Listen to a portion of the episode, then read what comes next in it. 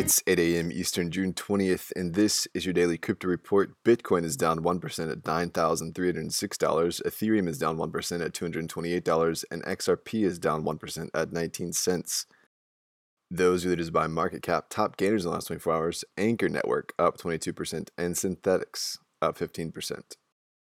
Today's headlines The DEA has had to come to terms with its own shortcomings around how it handles crypto. The Inspector General has highlighted an audit of income generating undercover operations and highlighted that the DEA's management of virtual currency related activities was insufficient due to inadequate headquarters management, lack of policies, inadequate internal control procedures, insufficient supervisory oversight, and lack of training. Their inadequacies shone brightly in 2015 when an undercover agent stole $700,000 in Bitcoin during the Silk Road investigation, and it seems that self policing practices haven't improved much. Well, the National Bank of Cambodia has revealed some technical details of its upcoming blockchain based payment system called Project Bakong. The central bank has been working on the project since 2017 and is looking at the project as a high tech reimagining of the Khmer riel, the official currency of the country.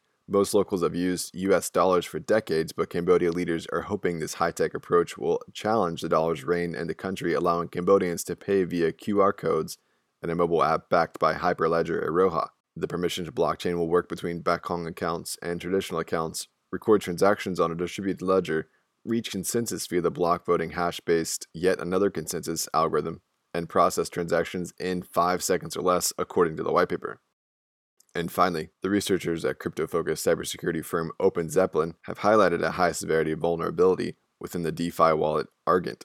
According to a blog post, the issue could have allowed hackers to take over the wallets of Argent users, specifically those that have not activated Guardian features. The post highlights that the Argent team has now fixed the bug and contacted users with steps to keep their funds safe. OpenZeppelin had identified 329 wallets holding nearly $37,000 in Ethereum that were at immediate risk. Demian Brener, CEO of OpenZeppelin, said the Argent team has taken quick action to fix this issue so that no user funds were impacted. Argent has more than 20,000 wallets in use.